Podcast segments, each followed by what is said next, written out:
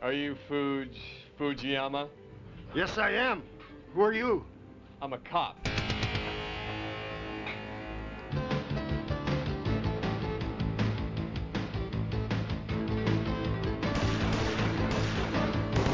His real name is Joe Marshall. They call him Samurai. He speaks fluent Japanese. He got his martial arts training from the masters in Japan. Was brought over here from the police force in San Diego to fight us. Would you like to fuck me? You're the one that talked me into bringing this moron from San Diego to fight the Ja- Japanese katana gang. Bingo. I want him dead. I want his head cut off and brought here. Have you been circumcised? Yeah, I have. Why? Well, your doctor must have cut a big portion of it off. I want his head on this piano so that every man in my organization understands once more that no katana gets captured alive or talks. Got that? How did you know I'd come home with you? Let's just say I can read eyes.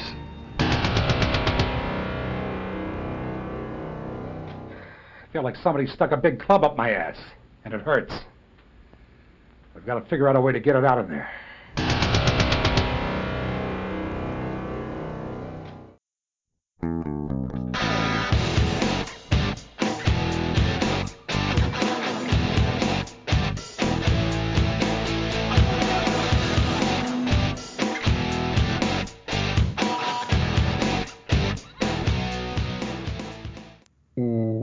Welcome to They Call This a Movie, testing the strength of friendships one terrible movie at a time. Subscribe to the podcast on iTunes and the podcast services by searching They Call This a Movie.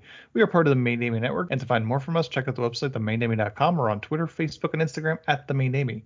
We're also now a proud member of Geek Vibes Nation. You can find them at gbnation.com.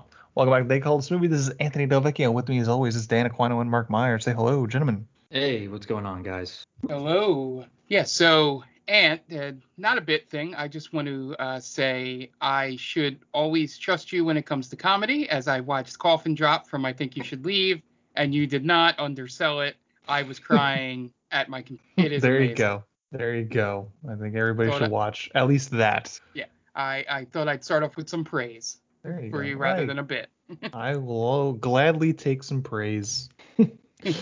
but besides Coffin Flop, which is hilarious, guys, what have you watched this week? Well, Mark and I can kind of do a. Uh, I, I guess we could tag team this one. Yeah. Uh, we went and saw Black Widow on So did I. opening night. Yeah. Oh, so you saw it too. Awesome. So we I can saw all it Friday chime in. afternoon. Nice. A little. We could do a, a menage here. I enjoyed it. I, I think it, it was uh, it was a decent. It was a good action movie. Uh, I don't think it really added anything to the MCU as a whole, really, and maybe until the very end. Mhm. But it, you know, it was a fine send off for Scarlett Johansson's Black Widow character. Uh, a lot. I, I know a lot of people. I no spoilers, but a lot of people are, are kind of up in arms about a certain character reveal. Mhm. Uh, to me, uh, it didn't take away from the movie. Uh, I, we were joking that this movie kind of gives Fast and the Furious a run for its family money. Uh, it's all about family in this one, and um, it, it, it was a it was a good message. I, I enjoyed it. Uh, you know, they were all kind of broken people, and they were all just doing a job. But at the end, it, there was something there, which was cool. Uh, I thought David Harbour was funny. He was a good uh, addition. Florence Pugh was awesome. I thought she it will be excellent in whichever way they choose to send her character. Mhm. Uh, Rachel Weisz was fine. Uh, I don't think you know she might have been the weakest part of the movie for me. Okay. But other than that, I you know I thought everyone was good. Just, uh, yeah, no, no, I don't I don't want to get into spoilery territory, but Sure. I'd probably give it seven and a half out of ten. Okay. Yeah. Mark. Yeah, so basically in the same place as Dan in terms of score and ranking. Um, I was just um, very impressed. I was trying to think of a better word um, with uh, uh, Florence Pugh's um, Yelena. Um, it just for a role that could have been like you know be in the shadow of of, of Scarlett Johansson um, in this movie.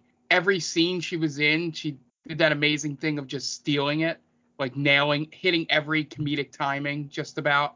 Um, and there are some things that I wonder how much she added that wasn't on the page. Like uh, there's especially a great moment inside a convenience store Mhm. um, where I'm wondering if the physicalness of that joke was all her or if that was on the page. Um, Right. You know, and because it makes that entire conversation, you know, just just by uh, the way uh, they decided to take that joke, and then um, it just I like that it she sort of has the you know Black Widow Natasha you know aesthetic in terms of how how Black Widow fights, um, but just the different attitude because at times ScarJo's Black Widow is kind of boring, um, you know, and every time you know uh, Florence Pugh was on screen, I was I was interested. It kind of had the the uh, Anya Taylor Joy, you know, in um, Queen's Gambit sort of thing, you know, where okay, I'm I'm in, locked in um, uh, for this scene. It's it's it's it's going to be good. And then I think me and Dan were talking about um, how impressed we were with David Harbour because it was sort of a uh, is this the right casting choice? You know, sort of thing when it was first announced. And then for exactly what they made Red Guardian, he was perfect. Um, because he played that. I was telling someone today, he played that character with the. He didn't do the, uh, um, the uh, the thing where just because he's a Soviet soldier and stuff like that, that it had to be very, you know, serious and evil and all that, kind of like Bucky. Um, in that sense, he was just he was the Red Guardian. They made toys. Kids loved them, You know, like he played for more like Captain America of that side um, uh, more than just being a trained killer sort of thing. And it was it was nice to see that they did that um, because it, it lent to the whole movie and um, you know, and it, it also I don't know if we'll go slightly we don't go any deeper than this, but I think part of the movie with the family stuff is uh, sort of an argument for uh, you know nature versus nurture sort of thing. Um, since they were a you know um, you know a family, um, they all seem to rub off on each other more than um, you know what they were trained to do. Um, you know, it became natural when they were in a room to act like sisters and act like you know um, even through all the training they've been through, it was easy for them to revert back to it. Um, and uh, yeah, the whole the whole idea of, of this movie is partially rooted in that, and I think that's why they they lean so much on the family aspect of it. And I would be happy with a Red Guardian cameo at some point in in um in the uh you know the fourth uh part of this uh MCU phase four um coming up um just in some dumb way um but yeah i was excited by you know the you know the uh, where they seem to be taking yelena um and uh i think it makes a show that is coming up on uh disney plus way more compelling to watch Okay. Yeah, I, I liked it too. I I'd probably give it about a seven. Um, yeah, I enjoyed it. I thought they're in a different universe. This is a really dark movie.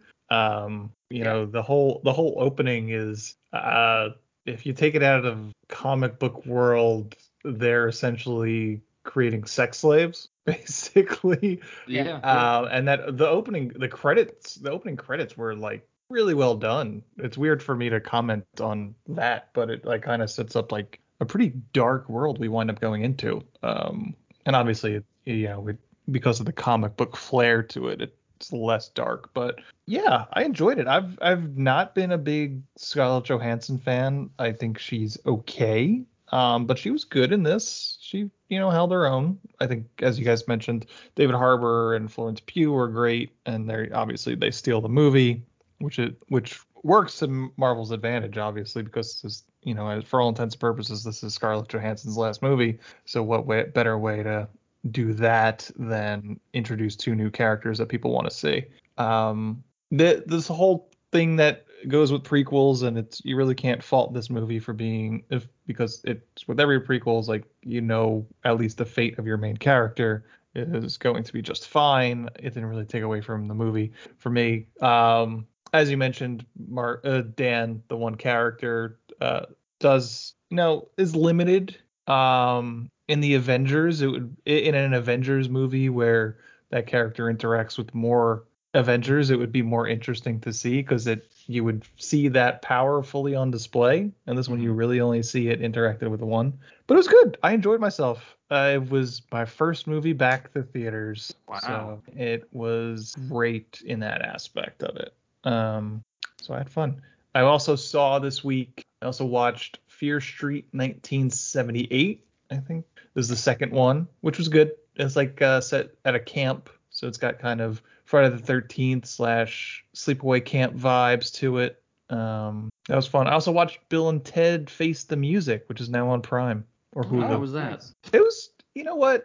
It was enjoyable. It was fun to watch those guys. It's such a positive, you know, the whole every each movie is so positive that it was just like, you know what? I wish I had seen this in the middle of the pandemic. So it was like, you know, this is this put a smile on my face. It um it really hit the it was right place, right time. But it was I enjoyed it. Um the two the two girls that play their daughters were really good. It's uh Samara Weaving plays uh Bill's daughter and uh I don't remember the name of the Is the Billy Joe girl. Logan or something like that? Oh, as her character name? Oh, I I thought her actual name was like something Logan. I'm not sure. I know. I actually, I I don't want to get this wrong because I believe the person that plays Ted's daughter is non-binary. She's in the show uh, Atypical, or Okay. they're So they're in the show. They're they are in the show Atypical. Is it is it Billy? Is that her character name? Uh, I do not have it up. I'm I have Um, IMDb. I'm just okay. asking. the brunette. Okay, so that would be Brigette Lundy Paine. Oh, I I knew it was a three three part name, but I was Yeah. way off otherwise. I might be mistaken, uh, but thing, yeah, she's an atypical, but she was really good in it too. I keep saying she, but I'm not con- I'm not 100% positive on on the pronouns. So I apologize if I'm being incorrect. It, it's funny that like you mentioned how you wish you had seen that in the the middle of the pandemic, and because they're so upbeat, that's kind of something that all of those movies are. It's just like no matter what's going on, even in Bogus Journey when they die, they're just so upbeat about everything, and it's it's kind of weird because I think a lot of people overlook how just happy-go-lucky. I mean, they're they're dumb these Mhm. guys, but they're they're just so resoundingly happy. And it's like, oh well, you know, that's that's always a cool message. Like you got your best buddy with you. How bad can life life be? And it's something I think those characters. I wish they would have had a bigger. This movie would have had a bigger opening because I think a lot of people could have used that kind of uplifting uh, me- message. Yeah, yeah. And Brigette Lundy Paine goes by they, so Yeah. They. apology misusing pronouns. But yeah, they are good in the in the show in the movie too. They're good in Atypical. We were all also started watching that too because that came back, and my wife loves that show, which is not a bad show at all. I don't know if you guys have seen Atypical. No, not yet. Not yet. I, I watched uh, Memoirs of a Geisha, which Okay. is Similar. completely different. It's very similar, actually. oh, is it? Were were they sold into uh, slavery? I guess in uh, World War II Japan. Uh, only Michael Rapaport's character. Oh, okay. I thought I had read about that.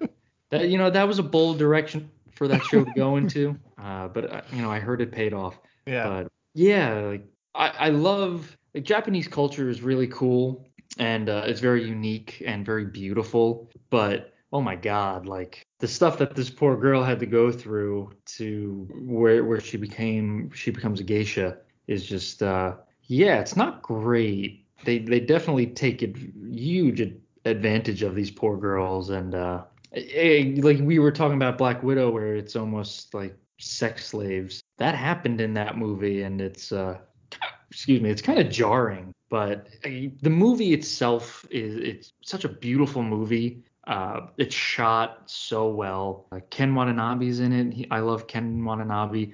Uh, the actor who plays Shang Tsung is in it. He's Nice. kind of a creep, which you know Shang Tsung. So there, there you go. But uh, oh man, it it I don't know if you guys have seen it, but just the the cinematography of that movie is so so beautiful. Uh, there's a dance scene. Uh, there's a dance scene where the main character has to perform at a very, I, I guess, in front of a large clientele, and it's almost like she's dancing on water. And the way they portray it is just awesome. So great movie. I highly recommend it for anyone who's into that kind of cinematography. And if you like Japanese culture, it's it's great. Directed by I- Rob I- Marshall. I, I have one more if you're done, Ant, on Yep. you watch. Yeah. So um, kind of like Dan with his Dane Cook um thing. Um, Oh, no. I've started on a uh, Florence Pugh kick and watched Fighting with My Family. Finally, That's a little better than after, Dane Cook, I'd say. after seeing it in my uh, uh, Prime feed for months and finding out that it was not on Prime when I looked for it this time. It's on Hulu. Um, so um, yeah, I gotta say again, she's probably she uh, she's probably the second best part of this movie. Nick Frost is amazing in this movie, um, playing her father, and he's he's so good. Um, like at times it was like really stilted dialogue at times, but anytime he had oh, just about a, a, a quick line or like a, a comeback, it, it always made me chuckle. And sometimes I'm like, why did I laugh at that? That was really like a dumb dumb line. Um, but the, the funny parts, there's two things which comes from me being an actual wrestling fan. Is one, Florence Pugh is not built like Paige at all. Um, Paige is more tall and lanky, so Mhm. it was it was you know uh, kind of funny them trying to do uh, certain things Paige does. It just works with having you know longer limbs, Mhm. um, and just doesn't work. And two, I don't think they know how time works in this movie. Um, because the end of the movie, um, gonna gonna spoil it because if you haven't watched it by now, you're probably not, and you already know how the movie ends if you're a wrestling fan. So they, you know, they show the you know whole family watching her win the Divas title on Raw after WrestleMania 30, and um, if I'm correct, I believe it's four years from the time she gets taken to Florida to winning that title. And in the movie, her brother's baby is still a baby. and it's just like, I'm guessing you're assuming a good majority of people don't understand that literally the baby is still like under a year old. And there is no possible way all this could have happened in a year Mhm. in there. Like even um, you know, even in wrestling terms. But yeah, that was the one thing that got me at the end. I'm like, really? They couldn't just have the kid be a kid? Like, you know, there there's millions of uh they have a wrestling school and they're they've hired a ton of like kid extras in there and couldn't just have like a four year old like sitting there, you know. It, it Mhm. just um that's one thing, not just in this movie, but most movies when, you know, time doesn't seem to be a factor. Um and uh yeah, it, it was just funny. But the, the movie itself is a quick watch. It's probably a good seven, six and a half, something like that. It's not great. It's very, you know, obviously sanitizes, you know, some of the wrestling stuff and tries to hide the business a little bit, um, despite giving a lot of it away. Um, so if you're a wrestling fan, I think you'll enjoy it. Um, and I am on to Midsommar. Oh, So- I can't wait to hear about that one. It's a little Poor- bit different, I'd imagine. yeah. All right. Well, that's uh, all we watched this week. So we will be back uh, while you guys listen to some ads so we can pay those bills. We'll be back in a second. And welcome back. And now it's time to get into this week's movie. And this week was Dan's pick. So, Dan, why don't you introduce this week's movie? Okay, so after our last uh, quote unquote movie that we watched, Double Down, uh, you know, I wanted to get in on the action here because I was like, you know what, if Ant could do that, I gotta, I gotta really set my game up. And a friend of the podcast, so this is more of like a listener uh, suggestion. Uh, a listener of the podcast uh, mentioned Samurai Cop from 1991 apparently. Although with the quality of this movie you, you could have fooled me because I, I honest to god thought this was in the 70s that's how it, it was shot. It's so bad. But yeah that, that was my pick. Samurai cop from 1991 so uh, just give a quick shout out to guy. Thank you very much for the the suggestion. And and that is his name. It's guy. I'm not just saying thanks guy. You suggested this. His, his name is guy. So totally real person. guy incognito. All right. So, where are you guys coming from with it? oh man. Where am i coming from? Uh this movie was pure shit. Um yeah I, it's fun but it's it's really slow. And I kind of figured because I was told that this like RiffTrax had done an episode on this. I think Red Letter Media had also done an episode. So I figured like, oh, this is probably going to be chock full of good stuff, and and it is. But it kind of takes a while to build up. Uh, I don't know what to think of this movie. It's just everything about it is wrong. right, right. It's just like the, the the casting is wrong. The the the dubbing is wrong. The action is wrong. The, the story is wrong. It, it's just it feels like this shouldn't exist in our timeline. Okay. This should be in someone else's timeline, like the wrong timeline. This would be like the best movie ever there. What about you, Mark? Um, outside of the discussions that uh, Dan has had at multiple parties about this um, movie, um, I have no idea what I was getting into, and uh, I was very bored in the beginning, as we'll probably all say. I think at some point there was like no music underneath any of it, and it would that just completely takes me out of a movie. Like no ambient sound, no nothing. It just um, it just made me very bored. The, the hospital scene in particular, um, in the beginning which also made me laugh because they go from what's supposed to be a hospital to clearly running out of a condo in Los Angeles, um, at, or maybe even like a park-in motel um, that's supposed to be a hotel, I mean a hospital. Um, I did enjoy um, uh, so, some of the um, real dumb uh, uh, ways they tried to be really clever with the dialogue, and all of it fell flat. Um, and you can tell it's from a completely different era of um, you know joke writing, especially because some of these things um, you know would would uh, well they get groans probably back then too, but um, you know they just go to the well too often, um, especially dick jokes um, in there that aren't particularly funny. Um, and I had a countdown in my head of um, the fourth woman we see in this movie and whether or not we would see her boobs or not um, because we had seen every other female character outside of this character's mother um, had gotten naked at some point in this movie, and uh, yeah, it, it made me think that is was this a soft core porn? That's some like like in a very very um, you know mild X way, um, just because you know the the as gratuitous as the scenes were, it just seemed like getting to them like made no sense. Like it was like, oh, he has this girlfriend that he flirts with, but he's also trying to have sex with every other girl in this movie. Um, because Mark, he's when the you're hot yo- cop. when you're absolutely yoked like he is, I mean, you're gonna try and fuck. yeah, Or, or But also people are gonna try and fuck you. Yeah.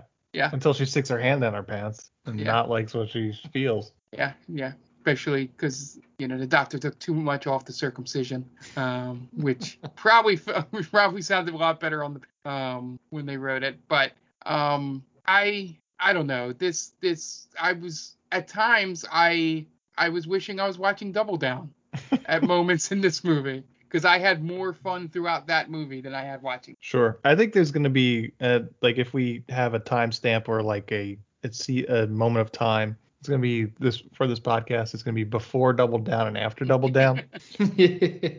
Uh, Samurai Cop for me. Uh, there's there's no propulsion in this movie, and part of that is that there are scenes that that don't have any music, as Mark had alluded to.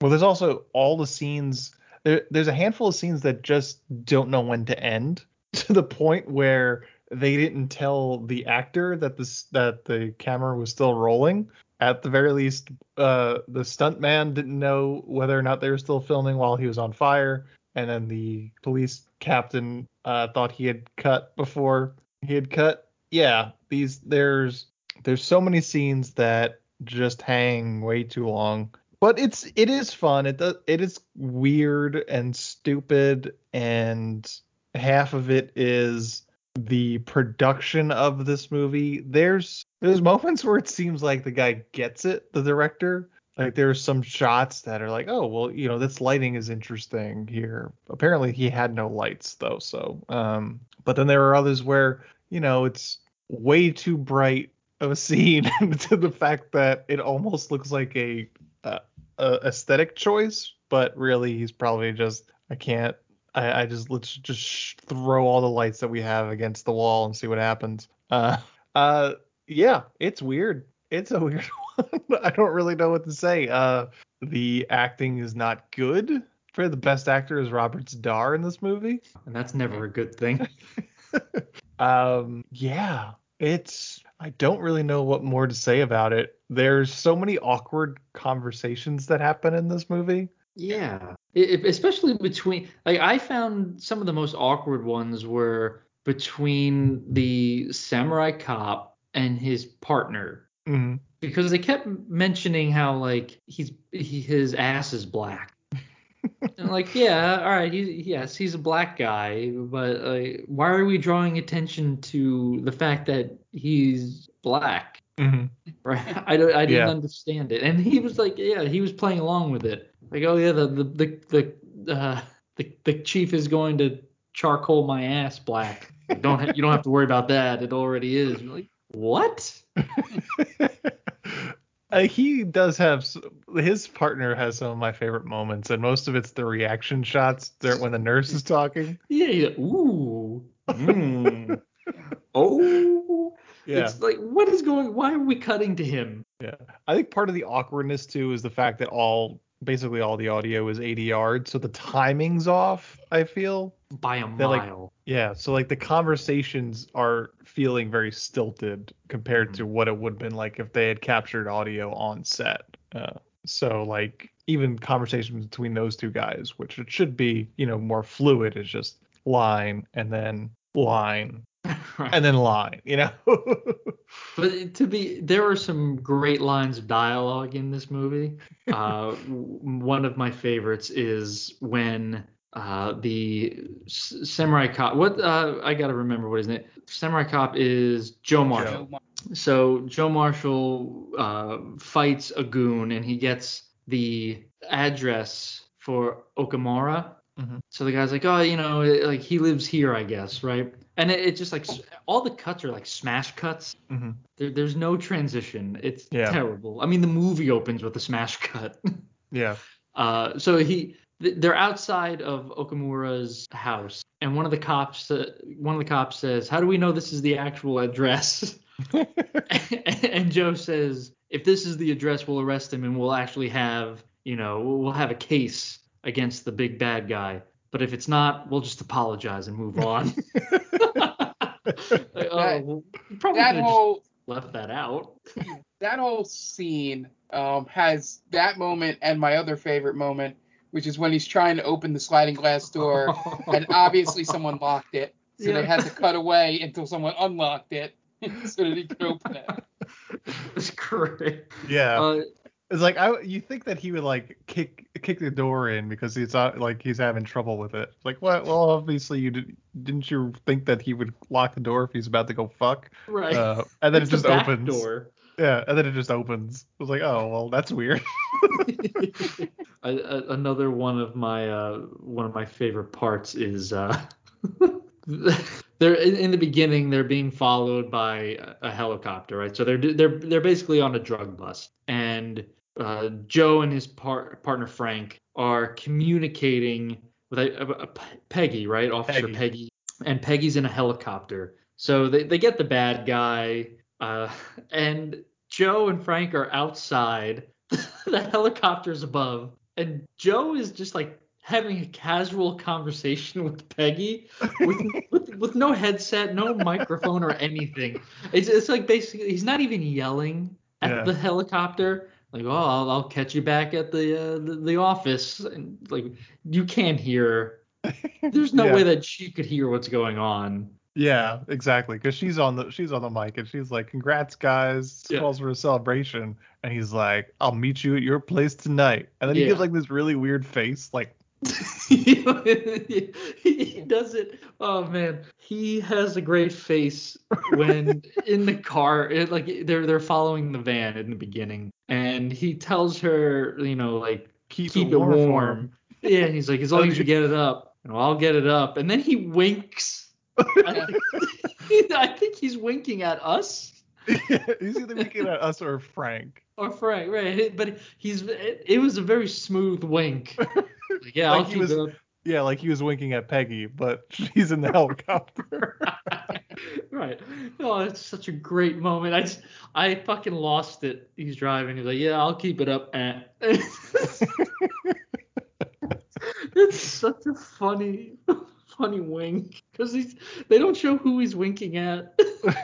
that dude's a fucking ham, man. oh God. Even yeah. like his even his face when the nurse is coming on to him. Like he's just like what does he say? Uh, oh, she asked him like, "Oh, do you like what you see?" And this is like completely out of left field, folks. Yeah. Right? They're they're they're they're coming out of a burn victim's room. And all of a sudden she's like, oh, well, I'm horny now. Right. Yeah, Yeah. they're still in the burn victim's room. Yeah. They're about they're walking out when this all happens. She has a very specific kink, and it's Yeah. people that are covered with third degree burns. Yeah, she's like, first, you like what you see? Like, yeah, I like what I see. Like, you want to touch what you see? Yeah. You want to fuck? And then he like, you want to take me out to dinner or something like that? Right. Then you want to fuck me? And yeah, And, like- and he takes the stethoscope. Bingo. yeah, I love how he says it in stethoscope. It's a smooth move. But and like while that's going on, like Anthony, you were saying earlier, Frank is just making these fucking ridiculous faces. they keep cutting to him like, ooh, Yeah. oh. They're just, it's like they are just put a camera on him and it's like, oh, give me a sour face. Now give me intrigue. Now pensive. I was like, what are you Oh, gonna use these for? Ah, we'll figure something out. Oh man, and, and like in between all of this bullshit, there's a quote unquote story playing out, Yeah. and it's it's such a boring story. But the things that happen around it is really what drives this movie. Like Yeah. the, the story, the plot, you don't even have to worry about the plot No. because you're going to be too busy. Just like you're going to be amazed at how Joe uh, uh, Joe Marshall, the the actor Matthew Karedas, how he acts and his terrible wig and That Robin. is sometimes there, sometimes not there. Yeah, it just it it, it fluctuates. Uh, and I don't was was the bad guy actually Asian by the way? uh, Cranston Komuro. Uh, So he okay he was. Yeah. Because he he you know I don't want to sound like that, but he was like I don't know if he's Asian or not. Yeah. I Robert didn't- Z'Dar definitely isn't. No, no, he, he Yeah, was I- not. I was gonna say I love how this movie about samurai and martial arts ends with the two whitest guys in the movie having the final battle and talking about Bushido. Oh god, the final battle, the final battle The when two he, worst martial artists in the movie. when he snaps Robert Z'Dar's neck and he can still move. I, I don't. Did anyone tell Robert Z'Dar like, yeah, listen, that's not how this works anymore. You're Right. you're essentially dead now. And he just gets up. He's like, oh god, just that's not how things work. See any other movie in existence where someone gets their neck snapped? they don't walk away from it. yeah, it had me questioning whether or not his neck was snapped. Right. Or did he give him just like a really mean, like, you know, like noogie kind of thing, you know? Yeah. Just, huh. Like, oh, all right. I guess I'm good. Or like maybe he just didn't know what, how to react to that. Or like, Yeah. he, in, in wrestling terms, he, he wasn't taking a bump, essentially. Like, well, I'm not doing that. That's not how my character's going out. And can and can we talk about the completely out of place character in the restaurant playing the waiter? Oh my oh, god. They talked to- That it feels that like he's in a whole different movie. That scene could have shaved four minutes off this movie. Yeah. I- it, it it's set I I feel like that character set gay relations back 20 years. Yeah. It, it, it is such a stereotypical gay person and it's like that's really kind of shitty how they they portrayed it and And it was Ugh. also a shot at Hispanic people. Yep. yeah too. we- we're, the Cuban right was he Cuban Or Costa Rican. Costa Rican yes Which just is like, oh, man it, it's so cringeworthy how he react like, like he loves cops and uh how he's basically he's trying to get Joe's numbers or no uh Frank's number right Um, I don't remember if that was it. Um, I don't remember if that was. Yeah. when when they're questioning him he's he's asking like where he lives I think In yeah, in 2021, uh, him and Joe definitely fuck. Maybe. he's he's Joe's banging everybody else. I don't see why not. He was like, sure, I have a couple hours. the, the, the and the the scene where Frank kisses the chief on the forehead. Yeah. I that was kind of out of everything's just out of left field. Yeah, it seems like they left the joke takes in at times. Right. Yeah. right. And uh, I I think another another great part is uh when they're leaving the restaurant and Robert Z'Dar sends his goons after Joe and Frank, but he does it one at a time and gives them this little head nod, like yeah, you, know what to do. You know what to do, and like, yeah, why why are you sending them one at a time? Just send them all, right? and then he kills them. It's the code, man. Oh, the the code of silence. the uh, there's that. There's there's Joe apparently being fluent in Japanese, but not Right. knowing Okamura or Komuro's names. Yeah. Tamagashi, Yamagashi, whatever. You know, like that's your Japanese guy. I think that I don't. I think he kind of gave himself away there as a bullshit artist. Right. yeah. So, Samurai Cop from 1991, directed by Amir Shervan, an Iranian director also known for Hollywood Cop and Killing American Style. It stars Matthew Karedas, Robert Z'Dar, Mark Frazer, Janice Farley, Melissa Moore, Cameron, Gerald Okamura, Dale Cummings, Cranston Komuro. IMDb score of 4.6, a Rotten Tomato score of nothing. There is no score except for a 47% audience score. Could not find budget information, but it got a box office of $384,000. But like- half of this movie is really about the crazy things that uh, Amir Shervan decided to do and how he uh, shot this movie. Um, he could not afford lighting to shoot at night, so the entire film was set during the day. Actors also wore their own clothes and drove their own cars. Much of the film was shot without sound and done with single takes. Shervan had to dub voices months after production, but could not get many of the bit part actors to return. So choosing to use his own voice, he warped it in post production to sound different. His lack of ability to do this correctly resulted in ADR with a heavily robotic sound. Both lead actors, Hannon and Frazer, also supplied much of the voiceover in the looping process. Uh, Hannon has stated in an interview that Amir did about 80% of the ADR voices. During these ADR sessions, Amir would film much of the necessary pickup shots, all from within the office. This is why many of the inserts of Frazer and Hannon in the film seem to be shot from the same corner of the office, which doesn't match with the rest of the locations for any given scene. Also, the fact, as we mentioned, he had uh, Matthew Karedas or Hannon. He goes by Mark Matt Hannon in this film, but uh, he wears a wig through parts of it, and it'll shift from in the middle of a scene. He'll be wearing a, a wig and then not wearing a wig. That's because uh, he had cut his hair after he had filmed the movie, and then seven months after the the film, uh, Shervan decided to do pickup shots. So he cut his hair, um, and they had to find him a woman's wig to use. It's so noticeable. It's so bad. And he Yeah. when he wears the hat over it, Yeah. it's even worse. he looks so dumb. Yeah. Uh, lead actor Matthew Karedas cut his long hair very short seven months after filming Wrapped. While he was looking for more acting work, director and screenwriter Amir Shervan called him back for some reshoots. Shervan was furious that Karedas had cut his hair and immediately went out to look for a wig. Fortunately, Shervan was only able to find a woman's wig that looked nothing like Karedas' long hair. He agreed to wear it, assuming Shervan was going to do some long shots and pickups. Shervan still had half of the movie to shoot, completely out of chronological order. As a result, Karedas' character's hair alternates between his natural long hair and an obvious wig. The wig even comes off a few times, revealing Karedas' short, real short hair. Yep, this one's a this one's a keeper. I I, I liked when you're talking about the ADR being dubbed, like all the henchmen, whenever they get hit or shot, it's the same voice. Ugh, ugh. And I so I guess it was hit, the, the director's voice doing the dubbing. Yeah, probably. Oh, man, it's it's the worst ADR I've ever heard. Yeah. Oh, it's so bad. I can't believe they couldn't get anyone else to do the voices.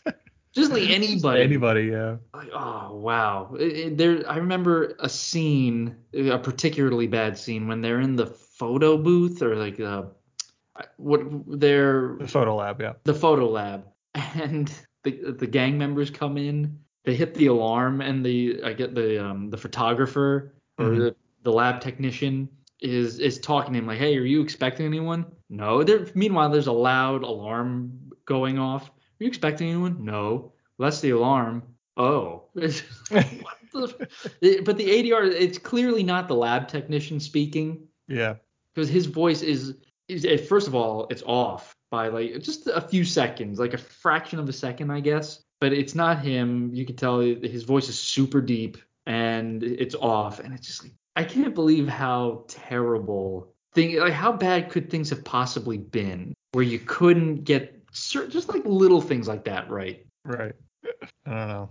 Uh, you guys want to get into the plot? Yeah. Do it. uh, Dan, what do you got for us? All right, uh, real quick, gonna give a shout out to our friends Tia and Brittany and their podcast, The Top 10 with Tia. It's a weekly podcast where Tia and Brittany run down top 10 lists. You can follow Tia at TC underscore Stark on Twitter. She's also the head writer for Geek Vibes Nation. She writes some great articles. Uh, she covers uh, a lot of movie reviews. So if there's you're on the fence about a movie, go to Geek Vibes Nation, check out her review. Hopefully it'll help and uh, give her a follow. She's a good friend of the podcast. All right, great. And we are going to take a quick break, and you are going to listen to some messages from friends of the podcast, and we will be right back. Hey everyone, this is Steve, And this is Adam, and we're part of the Hop Nation USA podcast. Pittsburgh's number three craft beer podcast. Join us every Friday for new beer reviews. We'll talk about the news, history, and homebrewing. Plus, we'll sit down with the best brewers and industry personalities that'll have us, So whether you're a casual drinker, a hazy boy hophead, or even if you're a whale hunting cellar hoarder.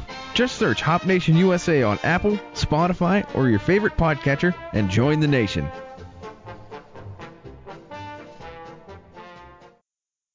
Oh, hi. Didn't see you there. It's me, George, from the best little horror house in Philly, the show where we talk about the best horror movie ever made, according to our guest at least. We've talked about groundbreaking classics like Texas Chainsaw Massacre and Alien, but we've also got a lot of great ones coming up, including some very fun guests like Len Kabasinski of Swamp Zombies and Red Letter Media fame, Caroline Williams, the star of Texas Chainsaw Massacre 2, and Chase Williamson from John Dies at the End. So make sure you're subscribed to the best little horror house in Philly, and I'll see you boils and ghouls over there.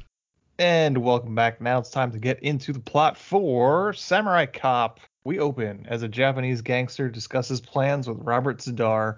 I did not write down Robert Z'Dar's name. He is ill in my notes, Robert Z'Dar. Um, there's tension among the gangsters, and the boss Fujiyama is making a big push to take over businesses and is willing to go to war with other Japanese gangs. It's the way of the katana, we hear. So Z'Dar and some goons go to talk to another leader to see if he agrees with Fujiyama taking over his business. He refuses and then gets stabbed with a machete for his troubles. I, I like, then. I like when he stabs him and just casually steps out of the frame. yeah. It's like stab and I'm I'm done here. Then we cut to police officers Joe Marshall and Frank Washington set out to respond to a tip regarding the Chinese gang leader's death. As they head out looking for a blue van in the car, a female cop Peggy is in a helicopter. And they all head to the pier, and Peggy's keeping it warm for Joe apparently. What what what is she keeping warm? I have no idea. I couldn't remember. Well, I'm assuming it's an innuendo, Yeah. but You uh, think? yeah, that, that would be my guess. Yeah. And which is kind of unprofessional, you know, Oh. because she's not flying by herself. There's an actual pilot there, and I'm assuming the pilot hears this. This is really embarrassing. He's probably But the only one that hears it. Yeah, but apparently, like I, I'm assuming Peggy just likes being the like the precinct slut, I guess. right, yeah, because she asked that one she asked that one guy if he wants to fuck. What if he said yes? Right, just out of nowhere. Hey, preacher, we got nothing going on. Want to fuck? Shut up. I love his his response. Shut up. God, enough of you. Yeah. Uh, what if he said yes? What if preacher like, yeah, you're pretty Aren't- thick. Aren't they in the middle of a of a bust, by the way? Yeah. That's what the whole like. What, what do you mean you've got nothing going on? Right. Your your coworkers are putting themselves in immediate danger. You have a Yeah. lot a lot going on. Uh, so they're expecting a coke drop off, and the blue van stops, and they meet up with some guys on a boat, and they hand off his maid. The blue van loads up and heads out just as Joe and Frank make it to the pier. So a car chase ensues. As Joe and Frank get closer, the back of the van opens up, and one of the gang members starts firing a shotgun at them. Frank returns fire, and the guy is hit, and Joe winds up running him over after he falls out the back of the van. Not even trying to avoid him. But he but he looks really upset that he did it. Yeah. He, oh man. After that, Joe keeps telling Frank to shoot the next guy in line. Oh. Shoot him. Shoot him. Oh, that was so annoying. Shoot he him. says it 20 times. The same exact way each time. We, we know. Like, I found Frank. I'm like, I know what to do here. All right, all right, all right, all right, Ant, run that back one more time. Let's hear it. Shoot him. All right, Shoot all right. him. Let's uh, one more time. Shoot. Uh, I, I just imagine that director just doing that and him Yeah. giving him the same take seven times and just like, ah, fuck it. after that, Joe keeps telling Frank to shoot the. Eventually, he does hit the next guy, and eventually the van crashes and catches fire. And then one of the guys runs out on fire, so Joe and Frank puts him out. And the stunt guy, not 100% positive the camera is still running. And then Peggy congratulates them and tells them it calls for celebration. So Joe tells her he'll see her back at her place, and then they fuck. One of the many sex scenes. Smash cut to it. Oh yeah. It's like not even yeah, just not even like a cross dissolve into a slow makeout scene. Just like boom, fucking. Yep. you got to give us some warning, man. I I think the problem with this movie is it it wanted to be like a, a Skinamax film, you know.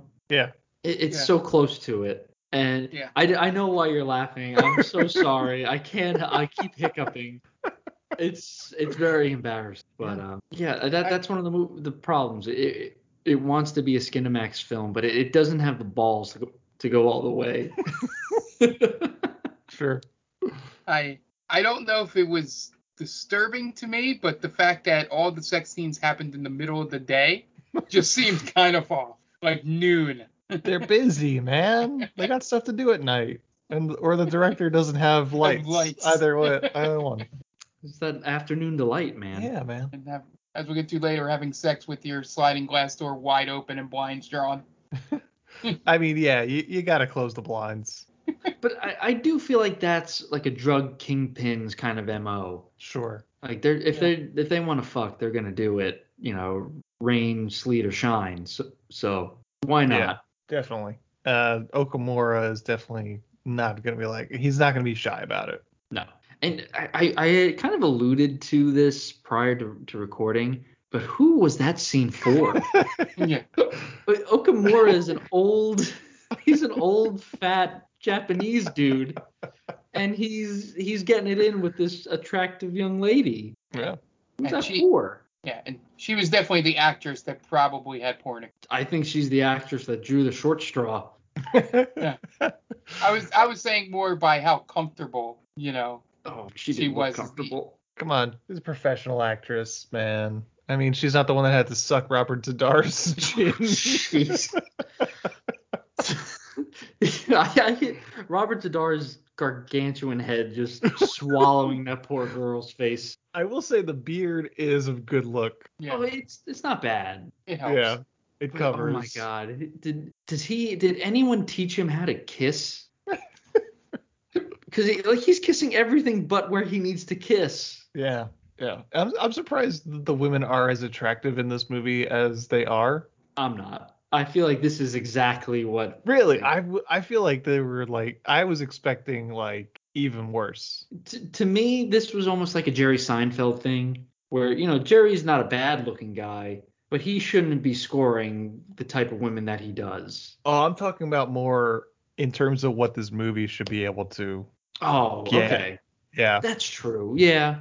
But then again, like, is this one of the things where you kind of, if you're the director, you kind of promise these girls this is like the stepping stone to, some, Probably. to Yeah. something that could be better? You know, you, you show a little TNA, who knows where that gets you?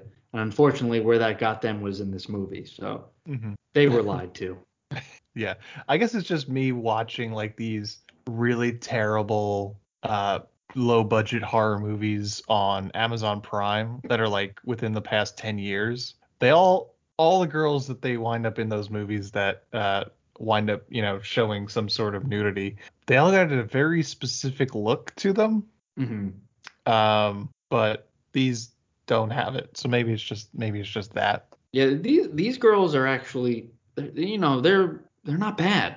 They're yeah. they're they're uh, they're up there, and they they show quite a bit. Yeah. We get we get full frontal at one point or another. I, I think more than once, if I remember. Yeah, the redhead definitely shows full frontal. Yeah, I think it might be just the redhead, but yeah, it's the the quality the quality is there. Yep. I mean, he's almost made a softcore porn, so you you gotta you gotta bring that. Yeah, yeah, maybe that again, maybe that's what he was kind of looking for. Yeah. Uh, at Fujiyama's house, Z'Dar briefs Fujiyama on Joe. Says he's been trained in martial arts by the masters back east, and he speaks fluent Japanese, and that's why he's called Samurai. He also tells him that the that their guy is in the hospital, and Fujiyama tells him that he wants that witness's head.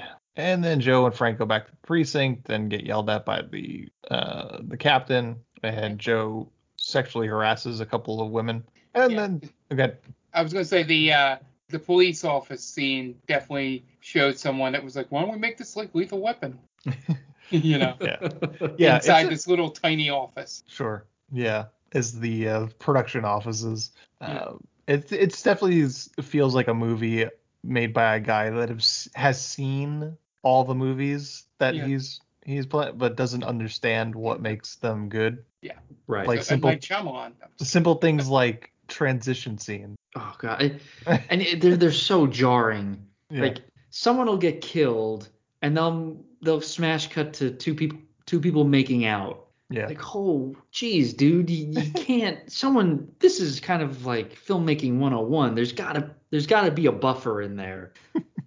yeah. So then Joe and Frank head to the hospital to check in on the burned gangster and have one of the oddest interactions of all time with the nurse. She asks Frank straight out if she, uh, she asks Joe straight out if he'd like to fuck her. And she sticks her hand down his pants and tells him that she thinks his dick is too small. And then she leaves. Uh, if, if, I'm Frank, I'm kind of jealous. Like, hey, like, what the fuck am I over here? Chop liver? Yeah. Like, why are we hitting on this guy? Doesn't have that glorious mane of hair. Oh, yeah. You know, to be honest, he does have very nice flowing locks of hair. But, but just, I, I feel like all these women are just kind of th- throwing shade at Frank, and that that's not cool. Yeah. And Frank, Frank seemed pretty confident in what he was packing because he goes he almost chases after her. Yeah, he. I'm surprised he didn't. To be honest, yeah. I'm surprised both of them aren't just getting hit on 24 seven. Yeah. Well, I mean, we also such an uncomfortable scene towards the end where the guy is about to cut Frank's dick off and he calls it a gift. Oh, that's a right. black gift. He says. Oh, it, that's when uh, what Rob, Robert Z'Dar sends his, his goons after him, right? Yeah, to try and find uh, Joe's address. That's right. And then they have the, the scene with the other cop, Preacher, and then you get the really unnecessary nudity with the, was it the pre- wife. Was it Preacher or the captain? I thought it was the captain. Oh, I thought it was Preacher. I thought that's why the That captain was, so. Preacher. Yeah. Oh, was it Preacher? I thought it was the captain. Yeah, they, he, for some like they, they pull the the poor woman's blouse apart, and mm-hmm. then the like the next shot it's covered up. So I I don't know whether like that was supposed to happen or that the one guy just got a little you know too hand, handsy, Yeah, but kind of like totally unnecessary. definitely. Yeah, yeah, because the the captains in the end of the movie when they have their completely let's all turn in our badges after we murder a bunch of people. Yeah, well, they don't Yeah. kill Preacher that though. No, They he gets stab him. stabbed. Yeah. They stab him, but he survives that that scene. So that's why I thought I thought that's why I thought the captain, because captain was like, I want you to kill fucking everyone. I want you to burn down their house and shit. That's why I thought it was the captain because they just killed his wife. Yeah. Not to it's- say that he shouldn't take a couple of days off of work, but Right. Yeah, I don't know if that like I don't know if as a captain you're supposed to supposed to outwardly say just murder everybody. At, at least at least hide it a little, dress it up. well, that's why he says that we're probably gonna have to turn in our badges after this. But I don't think that do they? I don't remember. I just watched this movie. They don't because they the last after they kill after Robert Z'Dar commits seppuku, uh, that's just uh, um, Joe fucking Jennifer on the beach. It's the end of the movie. That's right. Yeah, that's uh, uh again just a terrible. no one taught this guy this guy how to resolve movies. I, I don't think I've ever seen a movie end on a sex scene. yeah, I mean they they they don't show anything. It's just they're really making out more than Okay. anything. But Yeah, it's very jarring. Mhm. Um, Joe and Franco. Uh, the burn guy is too out of it to talk, so they leave, putting a few beat cops on security detail, and then they leave. As the beat cop starts chatting up one of the nurses, he lets the redheaded woman, the uh, gang member, uh, Robert Z'Dar's gang, dressed as a nurse, wheel a trash cart into the room of the burn guy. When she gets in, Robert Z'Dar pops up out of the cart and cuts the guy's head off via katana. That is that was a pretty great mo- reveal to see him in, like hunched down and, and his just huge head comes out. This giant man hiding in a little a little cart. Yeah. Uh, then Z'Dar pops back into the cart and she wheels it out. They go to make their escape as the beat cop sees that the witness has been killed. They get approached by a few of the cops, all of them saying, "Hey, wait a minute!" I, and then Z'Dar beats the shit out of all of them. Two things. My the I forgot. This is a great part. The cop, the actual cop, goes into the the uh the room, sees the beheaded body, and then yells, "Get security! You're the cop. You are security." yeah. Uh, And when you were talking about how Z'Dar just beats the shit out of all these guys, like, hey, wait a minute, ugh, hey, wait a minute, ugh. It reminded me of the scene in Airplane where the uh, the, the the old captain or the colonel is going through the the terminal, yeah. and he keeps getting uh, he keeps being harassed by uh, like Jehovah's Witnesses and uh, you know like monks and all that. And every time one of them comes in, he just like flips them or punches them in the face. Like, Do you have time to talk about Jesus? Ugh! It's like like it's a, a direct parallel, and it's so good. Hey, wait a minute. Ugh. yeah, they all say, "Hey, wait a minute!" like, like this guy is gonna be taken down. Right. Like It- he's gonna come quietly. You saw the guy before you just get absolutely annihilated. Excuse me, sir. right. This time we'll, he'll stop. Uh, and then they drive away. Then Frank and Joe back at the precinct get yelled at by their captain, which is just standard loose cannon talk, except when Joe's hair switches between his real hair and a wig from time to time, and also when Frank kisses the captain on the forehead and the camera hangs on longer than the actor expected. Uh, I forgot about that. then Joe and Frank go to the Blue Lagoon restaurant where they know Fujiyama is having dinner. Fujiyama is there with Z'Dar, the redhead, a few other guys, and Fujiyama is giving gifts to a pretty blonde. And Joe and Frank start hassling Fujiyama, and his lawyer threatens to file a motion with the courts for some reason. And then Joe hits on the blonde and calls Fujiyama a geek. Then they then they have a ridiculous conversation with the waiter that just tells us that the blonde is the owner of the restaurant, the owner of the restaurant's daughter. In the parking lot, Z'Dar sicks a couple of henchmen on Joe and Frank. Joe and Frank beat up a few of them up, much to the chagrin of Z'Dar. One of the henchmen pulls out a katana, so Frank shoots him in the shoulder, and Joe wrestles away the katana and then uses it to chop the arm off of one of the other henchmen that was threatening to shoot them. He throws the katana first of all. That's right. Yes. Right. He he doesn't even just like do the swiping motion. He fucking throws it and cuts the henchman's arm off. it's quite the scene. Yeah. Uh, I also liked how the uh, the the henchmen are getting shot at with the fucking Uzi that Robert Z'Dar just pulls out of nowhere apparently, mhm. and they didn't have enough for like proper squibs. So it, it almost looks like they're being thr like tomatoes are being thrown on the henchmen when they're getting shot, just like Mhm. little lips of red. It's almost like a paintball gun. yeah, that one guy up against the the car is just like, uh, uh. it's just not acting at all. Just like, all right, pretend you're being shot. Uh, uh, uh. Okay, next. Everybody gets shot three times in this movie. oh, is that? I didn't notice that. I, I, I'm just saying, like I don't know if that's really true, but it's always like boom, and they get they stumble back, boom, they stumble back, and then boom, then I- the third one takes them down. I, I I remember a scene. It, I, I think it's in the lab, the the, uh, the photo lab. Yeah. There's a guy on the stairs. Yep. Uh, Joe shoots him three times. and just like point blank shoots him. And the guy, I don't think the guy knew when to. Like, remember in, I don't know. I mean, we've all seen Mortal Kombat, right? Mm-hmm. So, do you remember when We they introduced us- on it. yeah, right. So re- remember when they introduced Johnny Cage? Yep. And he he gives the guy a jumping roundhouse kick to the face. Yeah. He says, "This is the part where you're supposed to fall down." That should have happened in this movie when he shoots these henchmen. Right? You're like, you, you die now. Yeah. I shot you three times. You're you're dead. Yeah. Let me see this. So then Z'Dar takes out an Uzi and just starts shooting everyone, even his own men, and then throws a grenade under one of the cars and then leaves. And Joe and Frank celebrates the murders. Yeah, I I don't understand with the uh, grenade when they toss it. Uh, I believe Joe and Frank run away and just leave the guy there that they had Yeah. handcuffed instead of grabbing him. You know, just let him blow up. Oh, well, he's probably dead at that point. I think it's just Oh, Z'Dar, yeah, that was the one they Z'Dar shot. shot everybody. Yeah. And with, with those little killed everyone. with those really bad special effects things exploding on his shirt Yeah. as he was shot. Yeah. But they they actually blow up the car, hmm which I was kind of surprised at. And and that's the first kind of awkward scene between Joe and Frank when they talk about Frank being black. hmm He's gonna charcoal your ass. I don't think you have to worry about that. oh yeah, and then like they high five over it. I don't know if that's high five worthy, Frank. Yeah. Back to the precinct, the captain is having some sort of mental breakdown. And then Joe goes back to the restaurant to talk to Jennifer. Tries to figure out her relationship to Fujiyama. She tells him that Fujiyama helped out her and her mother after her father passed away.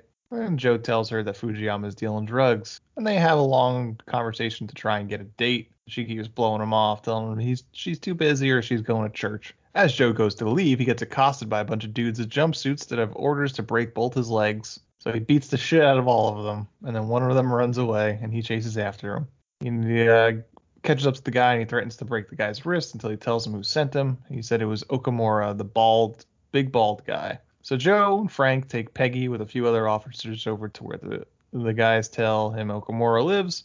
I guess without a warrant, because Frank is worried about the captain cutting his dick off. Peggy tells Frank to come to her place to use it before he gets cut off. Okamura is in his bedroom about to fuck. Joe tells him to freeze and then struggles with a sliding glass door, giving Okamura a chance to escape. Frank shoots some dudes and Joe chases after Okamura. And then Joe and Okamura have a martial arts fight, with Joe switching between his real hair and his wig. At one point, Okamura even pulls off the wig. Eventually, Joe manages to break Okamura's arm and they arrest him, but as they try to put the handcuffs on him, he tries to take Frank's gun and Joe shoots him first, killing him. And they said, well, that's another one that's dead. We're just, just racking up a body count here. Then Z'Dar has a meeting with Fujiyama and tells him about all the cops in the force that have been a problem. So Z'Dar says that they should kill the cops if they won't be bought. They decide they're going to get their New York friends to pay Samurai Cop a visit and try to break his legs. Those guys come and they find him getting some film developed and shootout ensues. Dar and the redhead lady are about to fuck, but he gets called by Fujiyama and has to leave. Joe shows up at Jennifer's church and tells her that he has to take her in for some questioning, and he winds up bringing her to his house. Z'Dar goes to Fujiyama and tells him that Jennifer left the church with the cop, and Fujiyama tells him to kill him. Joe makes Jennifer dinner and makes a joke about how he killed the chicken himself from his neighbor's chickens. And Z'Dar and his goons go to the cap. Uh, I guess this is uh, what's his name, preacher's house, and demands him to tell him where to find Samurai Cop. When he doesn't tell him, Z'Dar slashes the wife's throat with a katana and then stabs the captain in the gut, or preacher in the gut. Z'Dar tells his men to go to Washington's place, and he's going to go to Peggy's to find out where Joe lives. Meanwhile, Joe and Jennifer are in swoop suits making out on the beach. Not sure where Jennifer got the suit, as she came straight from church. I think he just keeps. I mean, he's just constantly banging, right? Yeah, it's true. just He probably has a woman's wardrobe. Anytime looks like your over. size. Yeah. And he, I think he only has one size of women apparently. Probably. So it's it doesn't seem like that's a big problem. but again, like we just watched, we watched someone get murdered, and now Oh, we're on the beach watching these two about to bone. Yeah, it's it, while everybody else around him is die, dying or almost getting killed because of him. Right. He's just fucking. Yeah, like, this is just a regular day. Like, oh, I got my my three o'clock fuck session. because that's when the light is exactly right in this room. right. Time waits for no man. Then two goons show up at Frank's as he's getting out of the shower. They threaten to cut his dick off unless he tells them Joe's address. Tells them it's in his jacket pocket, so while one of the guys tries to find it, Frank manages to get a pair of scissors off the table, turns the tables on the guys holding a knife to his throat. Manages to grab the guy's gun and shoot the other one, then knifes the guy in the throat. Meanwhile, Joe and Jennifer are now in the pool. Then Frank t- tries to call Joe to give him a heads up, but he's in the pool, so he's not answering. Meanwhile, Z'Dar and some of his men show up to Peggy's house as she's making herself some food. They sneak in through the window and she manages to fight a few of them off at first, but Z'Dar manhandles her and his men hold her down. He then takes a pan of grease off the stove and pours boiling grease on Peggy until she tells him where Joe lives. Eventually, he winds up pouring the whole thing on her, even though she gives him the address. Meanwhile, Joe brings Jennifer a cake while he's in the tiniest briefs ever, and then they fuck. Uh, did Did you notice in the uh, the scene with Peggy when I think she opens the the drawer? She opens the drawer twice. There's two different guns. Mm-hmm. Yeah, because the second time she opens it, it's a revolver. And I think the first time it, it looks like an automatic. Yeah. It's. She uh, also takes the frying pan and opens up the freezer. And I was like, like what's she that about to do? she gonna put it in the freezer? She's she's gonna put that grease in the freezer. that was kind of a, that was a tough scene to watch, to be honest with you. And, and you're we never see her again for the whole movie. yeah. For the rest of the movie, we don't know what happened to her. She presumably Frank or not, Joe doesn't want to bang her anymore because she has burns all over her body. Yeah. But we Yeah, yeah, standards. Yeah, like oh listen, sorry Peggy, uh, I kind of need you to be flawless. Uh, got to cut you off the stable here. Like, like damn, like what happened? Yeah. Frank eventually gets a Frank so they fuck and Frank eventually gets a hold of Joe just as Z'Dar and his men arrive at the house. Joe gets dressed and gets his gun and heads outside as the goons are sneaking around. He shoots a few of them, but then retreats back into the house and then goes through the front into the car and they drive away. Jennifer then goes back to the restaurant and talks to her mom as if she wasn't just in a gunfight. her mom tells her that Fujiyama had something planned for her birthday and was mad that she disappeared for the day. And Jennifer says that she doesn't give a damn. But then Fujiyama comes in as he uh, and hears her say that, and he is very pissed. Back at the precinct, the captain gives the guys permission to kill everyone to get to Fujiyama, but also says they'll probably have to turn in their badges after. So they go to Fujiyama's compound. Fujiyama puts his men on high alert, and a gunfight ensues. Joe and Frank blast their way through the house. Eventually, they make it to Fujiyama, but he holds Jennifer hostage. He tells them to drop their weapons or he'll kill Jennifer. They do, then Fujiyama immediately shoots Frank. I mean, like, why shoot Frank first? Right. Shoot That- Samurai Cop. That, that's happened twice in this movie where uh, Okamura gets the drop on Frank, and it's like, why wouldn't you shoot Frank there now, right? Because you have Frank right next to you. You mean Joe?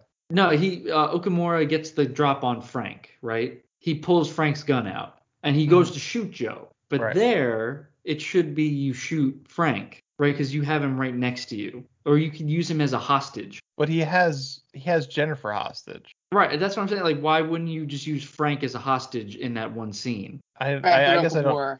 Okamura. Not not in this scene. The earlier scene with Okamura is with Dan's. Oh. okay. Yeah. So when the the scene when they they watch him getting ready to nail this poor unfortunate girl, and right, like he he was like, oh, watch, like just be careful because I think I broke his arm. But he he gets the drop on Frank, Right. right? So at that point, why are you not using Frank as a shield? Right. I don't know. It makes no sense. Yeah. But Fujiyama should shoot Joe. Yes. Yes. yes. Now he Right. should. Yes. Yeah. Uh, so he goes to shoot. Uh, so he shoots uh Frank. He goes to shoot Joe, but Jennifer tries to wrestle the gun away, giving Frank enough time to get up and shoot Fujiyama to death. Because Frank was wearing a bulletproof vest. As the final stand, Joe and Frank go to Z'Dar's house. Frank shoots a dude with a katana, and it alerts all the dudes with mullets. They skulk around the property, trading fire with the goons, killing a few here and there. And eventually, Z'Dar and the redhead show up. Joe kills the redhead, and a bunch of people get shot and die. And then Joe and Z'Dar face off with katanas. Once again, the wig comes in and out of the scene. Eventually, they both lose their swords and have to fist fight. Eventually, Joe manages to best Z'Dar by apparently breaking his neck, um, but Z'Dar doesn't stop moving around. He tells Joe to kill him via the code of the Bushido. But as Joe is about to, Frank reminds him that he's a cop, which probably could have said a few hundred dead bodies ago. oh right, forgot about that. So he won't kill him, but Z'Dar takes the knife out of his pocket and commits seppuku instead. And then Joe and Jennifer go to the beach and make out and to fuck, I assume. And that's the end of the movie. Yeah. He's he's already moved on from Peggy. Yeah. He's not even gonna visit her in the hospital. Poor Peggy. She why does she get the worst out of everybody? I feel like Peggy doesn't have any sense of self worth to be honest. Probably. Right, because she's looking to just nail anybody who's in that police precinct. Like even married dudes say, "Hey, preacher, you want to fuck? I'm married, so I don't give a shit." It's like, hey, come on, Peggy, you're better than that. You deserve better. Yeah. Poor Peggy. I, I also enjoy how in the beginning we're told that Joe is fluent in Japanese. I don't think he utters a single word of Japanese in this movie. He says katana. oh, that's true. it And means samurai. Japanese sword. Does he say samurai? He might not even say samurai in this movie. I don't think so. I think everybody else does. yeah, everyone else calls him samurai. That It- that might be one of my underrated favorite parts is the katana thing. means katana Japanese sword. means Japanese sword. Oh man, this guy's worth every penny. Uh, Yeah, it's it's such a mess. That's what this movie is really. Uh, I I feel you know how sometimes in a movie you could be like, yeah, it was a mess, but you could feel that there's something there, like kind of like with an M Night Shyamalan movie. Like it's a mess, it's a train wreck, but you can sense that something there was there was a good story underneath all this crap. That that's nowhere to be. You could dig forever and you wouldn't find a good story here. yeah. This is, this is, it was fun in parts, but it was kind of boring in a lot of mm-hmm. parts too. Yeah, yeah. I, in, in terms of like bad movies, I think this is worse than Double Down in terms of fun factor. Sure. I think so.